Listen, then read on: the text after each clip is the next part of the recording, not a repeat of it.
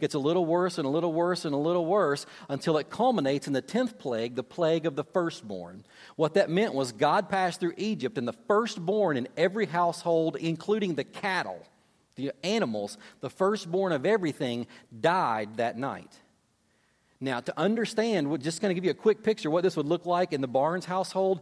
I would have died that night because I'm the firstborn in my family, and Caleb, my oldest son, would have died that night. Every household in Egypt experienced death on this night. Terrible, terrible, hard night for the Egyptian people. Yet when God came to the part of Egypt where the Israelites lived, no death, no one died. Why is that? You're like, well, because God knew where the Israelites lived. Duh. You know, he knew, no, it wasn't because he knew where they lived. God had given them instructions on how to stay alive. And you know what the Israelites did? First, they believed God and said, Ooh, we hear this. We don't want that to happen. Secondly, they obeyed God. They did what God told them to do. So when you believe God and you do what God calls you, calls you to do or tells you to do, then you live. Now, here's what they were told to do they were told to take a year old lamb, a male lamb. That wasn't gimpy or maimed in any way. It was clean. It was, it was a healthy lamb, perfect, spotless, without blemish, is how it was described. They were to take this lamb and they were to kill it and catch some of its blood, and then they were to eat this lamb. And they were to eat this lamb dressed like they were ready for a long journey. You know how when you get ready to go somewhere on a trip, you wear comfortable short shirt, shoes. You know, you're, okay, I'm lounging. This is my travel attire. Well, they were going to take a long, long trip, and they were told to eat like they were ready for a trip because tomorrow they were going to leave on a long trip. They were leaving Egypt, heading to the promised land. Not only did they eat this firstborn lamb, with this blood they collected, they were told to take a hyssop branch. It's a branch from a small tree. They were told to take and dip this branch in the blood, and they were to apply some of that to the side of their door frames that coming into their home to the sides and across the top. So you're dipping this blood and putting it in there. And as God came through Egypt that night, bringing death to the firstborn, when he came to a doorway that had the blood applied to it, he passed over that house. It's called the Passover. Now, let me ask you something. If God gave you this instruction and said, This is what's going to happen, here's what you, what, you, what you need to do to live, do you think you would have obeyed that? If you believe God, you would have. I mean, I'm telling you, if that's me getting the instruction, my door would look like a preschooler painted it. All right? I mean, I got blood. You put on, just dripping off the side and running down, pull up. Lord, I'm here. Don't, this, we got it. We got the memo. We're covered. All right? Please, please this, woohoo, woohoo. Yes, red door frame. Red door frame. We're good. All right? We're in line. So the people obeyed God and they lived. Get the got to understand this. This was the single greatest moment in Israelite history. Nothing like it, unparalleled in all of their journey and all of their experiences with God the Passover. And God told them every year you are to celebrate Passover. You're to have this feast, you're to have this celebration, and remember what I did for you. Remember all that I told you. Tell your children about what I did for you and through you that night. And so the Israelites did. And unfortunately, because they were slow learners like we all are, they didn't get this whole thing about when you disobey God, you wind up in slavery and oppression. And so they wound up back in slavery and oppression in the future. And so every year when Passover would come, many of those years, they're underneath the slavery and oppression of another land, and they would say, Kids, let's tell you what God did. You're not going to, it's awesome, it's wonderful. Let, let's talk about the stories and let's remember the significance. And you know what God has said? God said He'll deliver us. He's going to send a Messiah. He's going to send another deliverer to give us freedom, to set us free once again. He's coming one day, children. And year after year after year, they spoke of this one who was coming. And here's the thing the Bible says that the Messiah was going to be one greater than Moses. You go, ooh.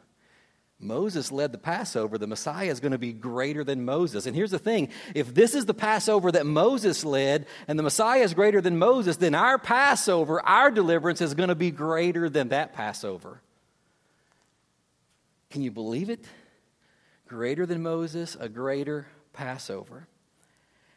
And so here in John chapter 12, the people during the Passover celebration are like, It's now. It's the time he's here. It's Jesus. He's the Messiah, the greater, the one greater than Moses. It's our time. And Jesus is coming into Jerusalem. They're like, oh, the potential we see, all these. We just imagine what it's going to be like, and it's going to be great. And you're like, Curtis, how do you know that? We just read nine words. Well, we know that because of what the text teaches. And this crowd, why, why would they think Jesus is the Messiah? Well, two things. One, they had heard just in general about Jesus preaching his teaching, his miracles, and people who had heard him preach and teach were like, oh, you're not going to believe what he said. People who had been healed are like, I was healed. People who knew those who had been healed are like, I knew this dude. He lived right next door to me, and I knew the condition he had. He couldn't walk, he couldn't hear, he couldn't see, and now he can. Jesus did that for him. I saw it with my own eyes. So they had that in general. But secondly, there had been a very specific thing that had taken place just a few days or a few weeks earlier. We don't know the real time frame, but it's not more than a few weeks earlier. Back in John chapter 11, something really spectacular had happened. Look in verse 17. It says, The crowd that had been with him when he called Lazarus out of the tomb and raised him from the dead continued to bear witness. These are the people that had seen Jesus resurrect Lazarus from the dead. And there they're going, I don't care what you've heard, but let me tell you what I saw, and it beats them all. You're not going to believe what took place. I was there. I saw it. I heard it. I talked to Lazarus after he had died. So they're there just, you know, telling everybody what Jesus has done. And verse 18 says, The reason why the crowd went to meet him was that they had heard he had done this sign. And here's the cool thing they're expecting what? A Passover greater than the first Passover. Well, that's pretty incredible when God comes to your door and he passes over and you don't experience death. In their mind, they're thinking along these lines Dude, he died and he's living again. That's way better. That's way better. The first time you didn't die when God came through, but you experienced it later, your life was over. With Jesus as the Messiah, you can die and live again. Oh, dude, whoop, whoop, put me on the Jesus train. You know, I, am there, I, I, am with him. And so Jesus comes into this climate, this atmosphere. Verse 13, let, us get to our first word. So they took branches of palm trees and went out to meet him. Now, the palm branches, they're having a parade here. Roman emperors would go lead military campaigns. When they came back, the people met them with parades, waving cloth and different things and, and branches and different stuff. And they're saying to the emperor, Thank you for leading us. We trust you. We'll follow you. We know that you are taking care of us. So we'll follow your leadership because of the benefit to us. So that's what the people are saying to Jesus. Jesus will follow you. Tell us what to do. We are with you. The palm branches show that they were poor people. They, they couldn't afford all the other stuff. So they're like cutting, you know, branches off trees, waving those also indicating that they were expecting and hoping and the potential they saw within Jesus was that Jesus is going to set us free, he's going to liberate us and give us prosperity. We're going to have some money because we're not going to be the slaves and the poor people anymore because Jesus is going to set us free. So there's this parade, and they're waving these palm branches, and look at what it says. It says they were crying out, Hosanna! And there's your first word, Hosanna. And we look at it and go, Didn't he say this was an exciting thing? They said Hosanna. I don't know what that means. Hosanna means save. Jesus is coming into town, and the people are going, Save! Save us. Save us now. We're ready. They've got this expectation, this hope. They see the potential of Jesus because of all they've heard that He's the Messiah. We believe in you. We'll follow you. Start the rebellion. Let's revolt against the Romans. We will follow you wherever. We believe that you will protect us. You'll provide for us. You'll lead us to victory. And you know what? Even if we die in the process, we know that you can bring us back to life. We're with you. Save, save us now. They said they saw the potential of Jesus as their Messiah. And now you may be looking at it going, does it really say all that? Is, is he picking all this up from just these few words we're looking at? Well, look, look on with me to see that, yeah, th- this was in their mind. They go out and say, Hosanna, blessed is he who comes in the name of the Lord. Now, from the Passover, who did they expect was going to send the Messiah? God. Blessed is he who comes in the name of the Lord. You're coming from God, the Messiah, the, on his behalf. Blessed is he who comes in the name of the Lord. But how? How's the Messiah? What's their expectation of the methodology of how the Messiah is going to set them free? They totally reveal it. Even the, are you reading along? Even the king of Israel. God sent one, Jesus, you're him we crown you King of Israel. That's the second word right there. They were looking to Jesus as a political king. Set us free, give us our new, better, greater Passover. We want to be a great and powerful nation, and Jesus, we know that you have the potential, you have the power to lead us to that place. We will follow you. But here's the thing here's where begins to split off a bit their idea of Jesus' potential and what he was going to do, what he had come to do, didn't match God's plan, God's purposes, or God's design. What do you do when that happens? What happens when your plan, your idea, your thoughts, the, the potential that you see isn't the same as God's? What do you do when the path that you're on, you're like, this stinks? You ever been in that place? God, I can see the end. This is a good thing. I want to be there. And in your mind, you imagine this is the way we'll go, and it's nice and it's easy and it's simple and it's soft, and, and we're going to get there. And God takes you over here, and you're like, what is this? I don't like this path. I wanted that path. What happens when those two don't mesh? What are you going to do? We're going to look at that over the next eight weeks. But I want you to see there's, there's some clues. Here, I want to see this one particular clue given, even in this mob of people, that reveals if they had just been paying attention, that God's plan was different than their thoughts. It says in verse 14, And Jesus found a young donkey and sat on it, just as it is written. This is a prophecy about the Messiah from the Old Testament. Fear not, daughter of Zion. Behold, your king is coming, sitting on a donkey's colt.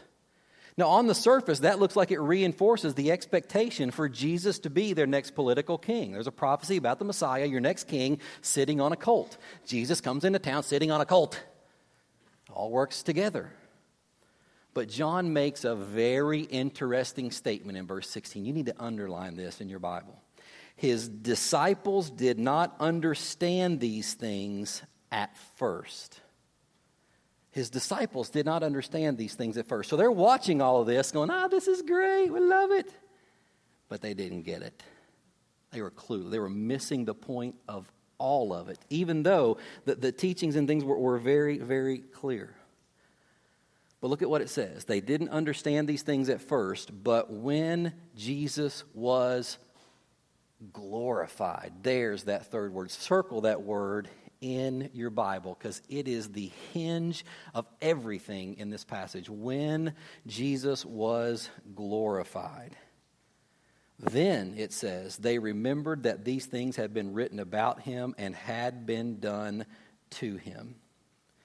Now, we're going to unpack this principle over the next eight weeks, but I want to give it to you today because it's built off of this word, and, and we'll talk about its, its ramifications.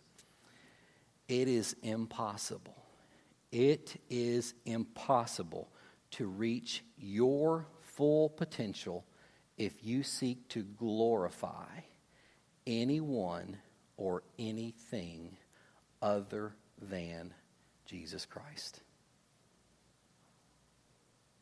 Let me say that again.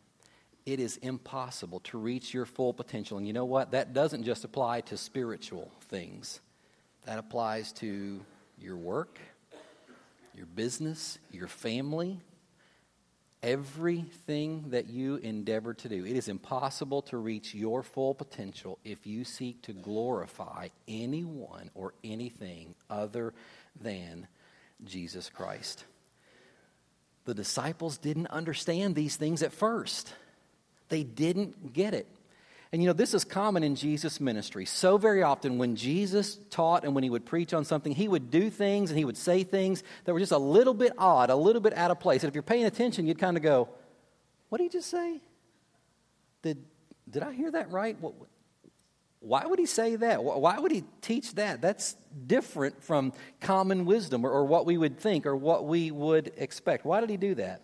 And if you weren't paying attention, you could miss the oddity, the little unique thing that's here. And if you miss the, the unique part of it, you could miss the truth that Jesus was trying to preach. And if you miss the truth that Jesus was trying to, trying to preach or teach, you would miss God's plan, God's way, and God's message completely. You're going, what is he talking about? Let me illustrate and show you. Flip over to Matthew chapter 13. Matthew 13.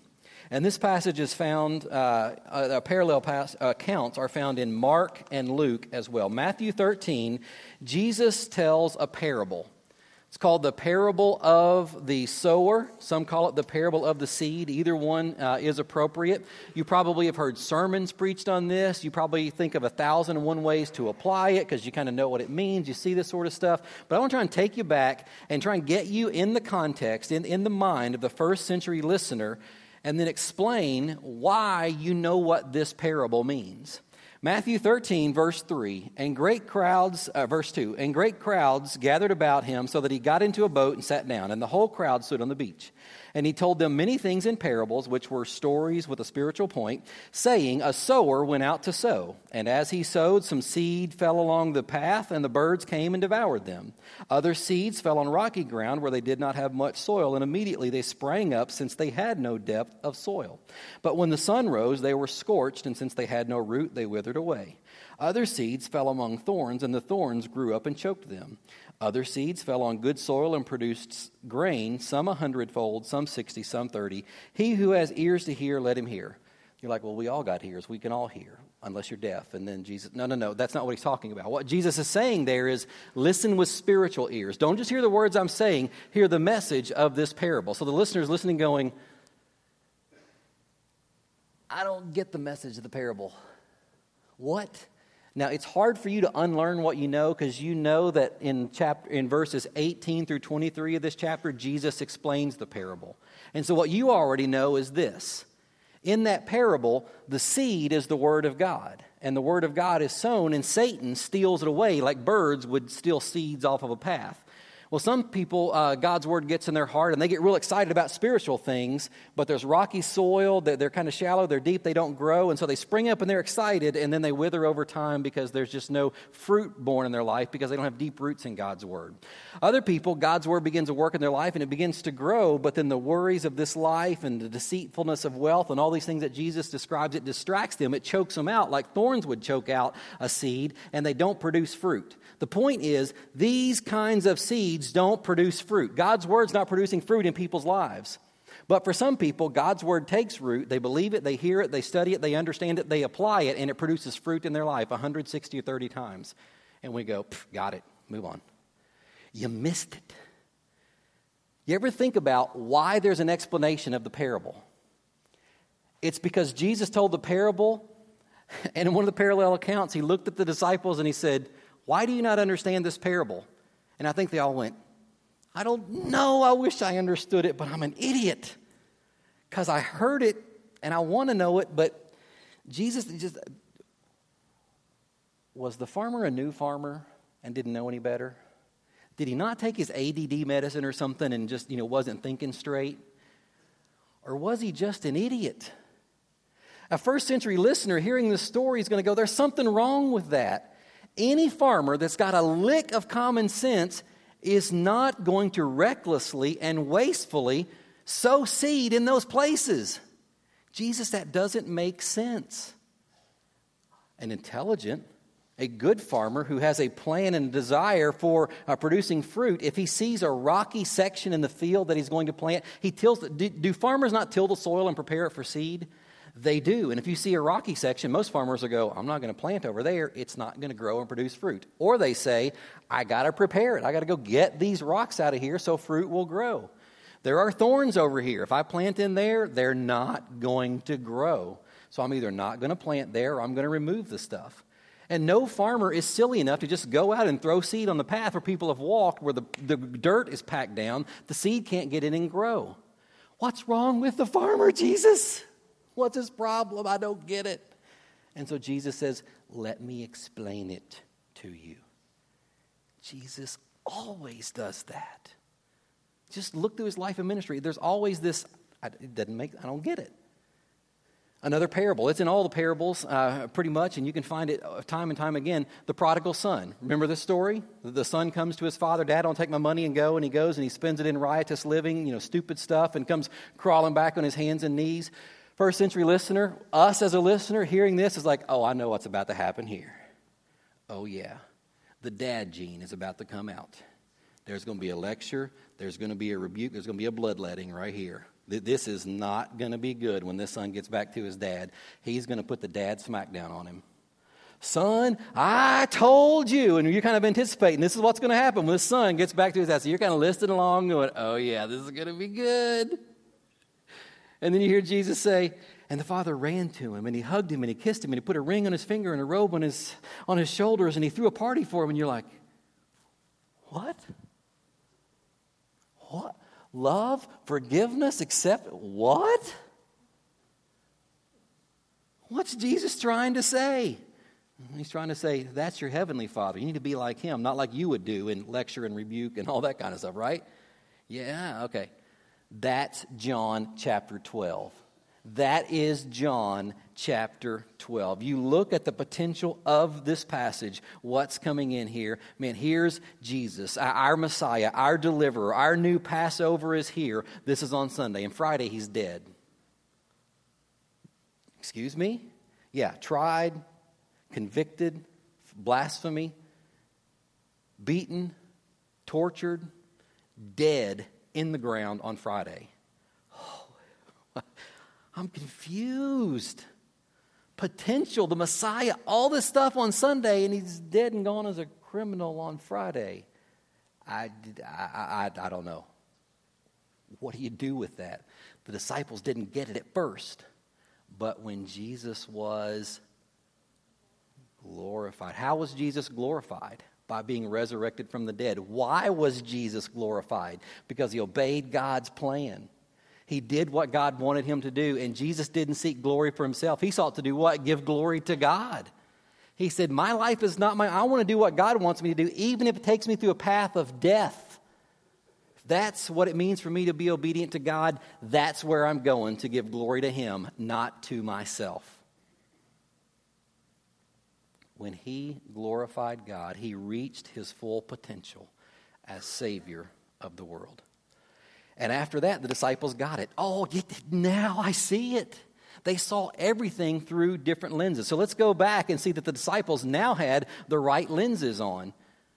Jesus comes into town. Hosanna, save us, save us now. Does Jesus save us? Did he save them? Absolutely.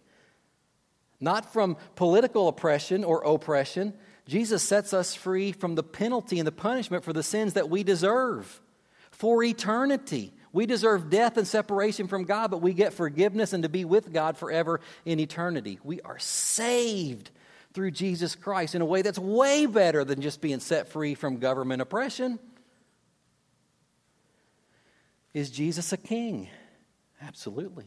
The Bible says he's from the lineage of King David, and God told King David, You will always have a descendant seated upon the throne. Jesus is a spiritual king who will live for eternity, and the Bible calls him the King of kings and the Lord of lords. Man, an eternal king is way better than an earthly king who reigns and rules for 50 or 60 years, is it not? All right, what about the whole riding on a donkey thing? Come on, how, how do you describe that?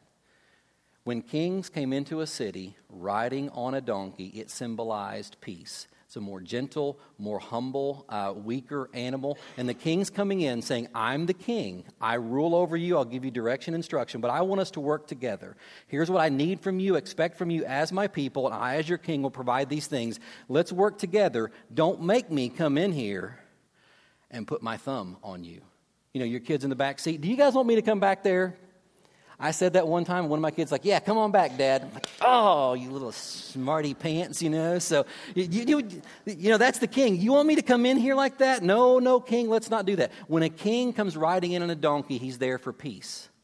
Jesus brought peace peace in our hearts, peace, a right relationship with God. But when a king came riding into a city on a horse, he was there for war and destruction and dominance to say, I'm your king, and this is the way it's going to be. I'm in total control of all things now. And just as a side note on that thing, in the book of Revelation, when Jesus returns at the end of time to make all things right and establish himself as the king, what is he riding at that point? A horse. So that time's coming. It'll be here, but just not here. He's on the donkey. So the disciples begin to get it. What about this new greater Passover, this deliverance and this protection? If you believed in God, you applied the blood, passed over, you didn't die. If you believe Jesus, his words, his teaching, and his call to believe that he died to pay the price for your sins, and you receive him as Savior, and you are covered by his blood, as we symbolize and we saw symbolized through baptism. You are covered by the shed blood of Jesus Christ, the Bible says, and it washes away our sins, and we're, we're new creatures, new creations in him. Now, with the Passover, you didn't die in the moment, but you died in the future, and it was over. Through Jesus, we have an earthly death, but we simply pass through earthly death into eternal life with him, where there's no more sorrow, no more suffering, no more sickness, no more death, no more tears. Dude, way better than a Passover deliverance in a few years where the Israelites left and wandered in the wilderness and wound up dying as nomads because they disobeyed God again in the future. The disciples got it when Jesus was glorified. When you seek to glorify Christ and only Christ in all things, then you will begin to see and experience the potential in Christ like you never thought possible. Anyone can count the number of seeds in an apple, but only God can count the number of apples in a seed. What potential lies within you? Dude, I have been so excited about getting into this sermon series to be able to ask this question what potential lies within this body of believers? What potential is in this church? Let me just share a couple of quick stories to, to just give you a taste and, and paint a picture of, of what God has done in others that God can do the same and even greater in your life. God, I want to glorify you in my business. I want to honor you and use my business in a way that brings glory to your name, that proclaims the gospel and, and, and, builds up the church and other believers. So maybe you say, let's just for instance, want to start a restaurant business. And you realize that in a restaurant business, people eat all the time. And so you, you realize that and you want to serve people food to eat because that's what a restaurant does. And you think, but I want to be closed on Sunday because I want to serve and worship God for me and my family. And I want my workers to be able to do that, to serve and, and honor God and work in their local churches as well. But the wisdom of the world says, You're an idiot. You can't stay closed on Sunday and make any money. You'll be bankrupt. It'll be done. It's a horrible, horrible business model. It'll never, ever, ever work. Don't do it. That's what they told a guy named Truett Cathy. Start a little restaurant chain you might know of called Chick fil A. We hate traveling on Sundays because it's lunchtime. We're like, oh, we can't go to Chick fil A today. Why did we leave on Sunday? Curse you, calendar. You know, it's, it'll never work to be closed on Sunday. You know what? They're doing okay. Just, you know, on that whole bottom line deal. And you know what else? They're using their blessings and their wealth and all that God has given to them to make a stand for Christ and promote causes and things for the glory and the sake and the honor of Jesus Christ even when it's unpopular, even when it goes against political correctness, they do that. And you know, the crazy thing about it is people will, will tell you all kinds of horrible, awful things about them in the media, and they'll be vilified. Listen to me. Don't believe everything you see and hear and read in the media because it's not true. Can I get an amen? It's crazy the world's not going to get it and understand it. He's doing okay. They're doing fine because they're seeking to glorify God and said, doesn't matter what the world thinks. Our eyes are on Jesus. You say, oh, I want to glorify God in my family. What's that look like? Well, what do I do? How does it start? Hey, George McCluskey, guy said, I, I want God to be honored in my family. I want to lead my family. Don't know what to do, but I know I can do this. I can pray. Took an hour every day, 11 o'clock to noon, to pray for his children. Had two daughters. His two daughters, both married pastors. Those two daughters, married pastors, had five grandchildren four girls and a boy. All four girls married pastors and the, the, the grandchild became a pastor. Well, they had great grandchildren, uh, several of them, but two in particular, two of the boys, one of them was called into the ministry because that's what now the family tree for George McCluskey does. The other one said, I don't feel like God's calling me into the pastorate. I feel like God's calling me into psychology. People are like, Pastor, God's calling to psychology? Followed that call, was faithful to that in his life, and he started a little ministry called Focus on the Family that each and every year helps equip millions and millions of families to honor God in their home and in their lives and leave a godly legacy. Because a great grandfather spent an hour a day praying for his children, his grandchildren. Who knows what God can do in your family? The potential that is there as you seek to glorify Christ in all that you do. What's the potential of this church? What's the potential those who gather within the walls of this place each and every week I don't know, but let me tell you a couple things about this body. Each and every week, we have opportunities for people from the cradle to the grave to hear the gospel and grow and mature in their relationship and their walk with Jesus Christ. It's a great place, great opportunities for spiritual growth and development. Each and every week and month and on an annual basis, we serve and minister people in this community and in this area, both by being there with our presence and our, our hands on and helping them, but also with our financial resources. And this year, nearly 100 people from this church, this body of believers, will go on mission trips and endeavors to share the gospel uh, and, and to, to do mission efforts as close as Chester and as far away as India and Cambodia and Thailand and other countries in Southeast Asia where it's illegal to go and spread the gospel and read God's word and study it. There is great potential within this body of believers as we seek to glorify and honor Christ. We have no limits because Christ has no limits. So this morning, for our time of response, I'm just going to call us to a time of prayer. That, that's all I want us to do is say, you know, how do we wrap it? We want to pray, God, help us see the potential that we have as individuals in you and as a church in you. We're going to be here for eight weeks. So, God, show us today what it looks like. What, what, if we're glorifying anyone or anything other than you, we want to cast that away and focus our, our attention, our effort on you. And I'll tell you this if you don't know Christ as your Savior, if you've never believed in Him, been washed and forgiven of your sins, it's impossible for you to experience any of this potential because the Holy Spirit doesn't live within you. You don't have the resource you need to be able to experience any of it. So, today, come and find one of our pastors and say, I want, I want Jesus in my life. I, I want to give Him control. I want to be saved. I want to experience that new and greater Passover. You need to start there. But for the rest of us, join me in your seats, join me at the altar as we say, God, help me see. Just get a glimpse of your potential and help me glorify you in all things because, Lord, I want to live up to my potential in you and for you. And I know that if it's glory for me, glory for anyone or anything else, it'll never happen. So, Lord, help me glorify you above all else. You know, think about a seed, that there's potential in a seed. But it's got to be in the right environment, the right climate, all these sort of things. But you know what Paul says in the book of 1 Corinthians? Only God can make something grow. We can't do it. we don't know if it's a good seed, a bad seed. We can do the stuff, but if it's not a good seed, we don't know. Only God makes it grow. Only God can bring about His potential in your life will you work with him by surrendering yourself and doing what a seed has to do and dying to itself? I want to be a seed. I want to be a seed. If you're going to be a seed, you're never going to be a tree. Never going to be a tree. Die to yourself to experience the potential in Christ. Let's pray. Father, thank you for John chapter 12. It is a chapter filled with potential. And God, I pray that this morning that there have been fires and embers that have been stoked and will begin to burn to help us experience things we never, ever thought possible.